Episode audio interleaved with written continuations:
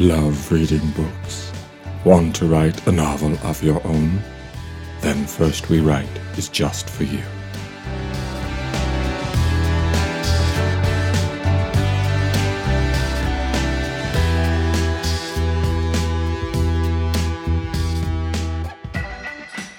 How's writing your first draft going? It tends to take me a couple of months to write a first draft, so if you're like me, you're probably in the middle of things, feeling overwhelmed and questioning your life choices.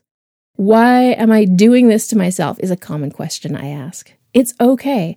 Just push through, keep writing that first draft. Like I said in the previous episode, be a shark. Go back and listen to episode one to remember why you're writing a book. Scribble happy faces on post it notes and stick them on the walls of your office. Create random alarms on your phone with pop up inspirational messages. Ask your friends to give you periodic encouragement. Go for a walk, stay hydrated, don't forget to eat healthy food. And preemptively do whatever you can to bolster your spirits when you're down, because writing the first draft is incredibly difficult, and there will be times when you feel low. But that's okay. That's part of the challenge. Consider this a hug from me. You can do this. If you've fallen out of the habit of writing every day, pause this episode right now and go and take 10 minutes and just write a little today before you listen to the rest. Get back into the habit of daily writing. Don't get down on yourself if you've missed a few days, but don't give yourself the opportunity to put it off any longer either. Writing a novel is a marathon, not a sprint. If you're having difficulty keeping up with your daily writing, find a place and a time that works best for you. It isn't the same for everyone.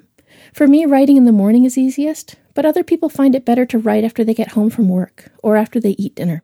If you can fit your writing session into your schedule alongside another activity that you do daily, just 10 little minutes, you're less likely to postpone or cancel. Some people need a quiet space, like an office with the door shut. Or if you're like me, you write better in a busy cafe with lots of people around. I love the sound of chatter. When I first started writing daily, I'd go early to work and I'd write at a nearby coffee shop until my shift began. I did this for years, and it's created a Pavlovian response. When I hear the sounds of conversation and the click of coffee cups, my brain kicks into writing mode. In fact, I find it hard to write if a place is too quiet. When I write at home, I have a loop of coffee shop noises that I play in the background. If you're not sure what will work for you, try writing in different places and see what's best. Again, the most important thing is to write every day. There's no perfect place or time except that it works for you.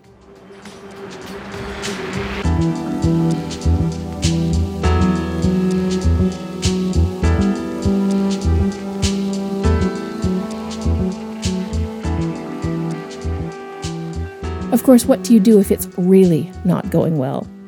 Writer's block sucks. It's not just a day or two of struggle, instead, it's that horrible feeling of having nothing to write. You feel like your imagination has packed up and left home. You start to wonder if you're really a writer, and you start to suspect that you're just an impostor and wasting your life away. Your well of ideas has dried up. The words don't come, it's awful, and it strikes at the very core of your identity. Let me assure you right now Everyone gets it. You are not alone. For me, writer's block comes from a place of doubt. Is all this effort worth it? Why do I think I can write? I'm not a writer. Who am I fooling? But honestly, you are a writer. Of course, you're a writer. If you write, you're a writer. So I figured the best way to blast through the writer's block is by damn well writing. So go back to your journal, that place of no judgment, and scribble, doodle, write whatever you want. It can be absolute garbage, and that's okay. Take all the pressure off of yourself and just enjoy the simple act of plucking random words out of the air. It doesn't matter if these notes and ideas will ever be used in your book. The point is to get the wheels started again, and eventually the stories will come. Try this. Think about the story you're writing, but in a different way. For example, try to describe a scene using only your sense of smell, or write about your character but from the point of view of their pants. Yeah, it's silly, and you'll probably never show it to anyone, but it makes you think differently about your characters or plot, and that difference can lead to new, innovative ways of communicating your ideas. Or try to write a scene from a completely different genre. If you're a science fiction author, try writing a Western. If you write action adventure, try to write a scene ripped from a romance novel. Don't hold back, don't be modest. Use your beloved characters and stick them in a weird, wonderful, and impossible situation, using the most outrageous and ridiculous language you can. Try to make yourself laugh. If you're still having trouble, sit down with your favorite novel and slowly read a chapter. Now, think about what you love most about it. What has the author done that you admire? What sets your blood on fire? Do they use language in exciting new ways, or do they create characters that enrapture you? Use your 10 minutes of daily writing to explore what you love most about the book. Can you apply any of these elements you love to your own story? I think writer's block is a reflection of the pressure we put on ourselves.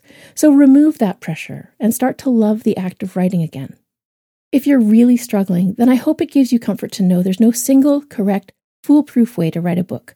Whatever works, whatever fits your schedule, whatever's best for you, so that the daily routine is easiest and you can stay motivated. You need to make the act of writing enjoyable so that you want to write every day. And so you'll be able to push yourself to keep going on those days that you don't really want to be doing this. Because let's face it, there's going to be days when you want to give up. Don't give yourself an excuse. I hope this has helped even a little bit. Keep going, keep finishing that first draft. You're up for the challenge, and I know you can do it.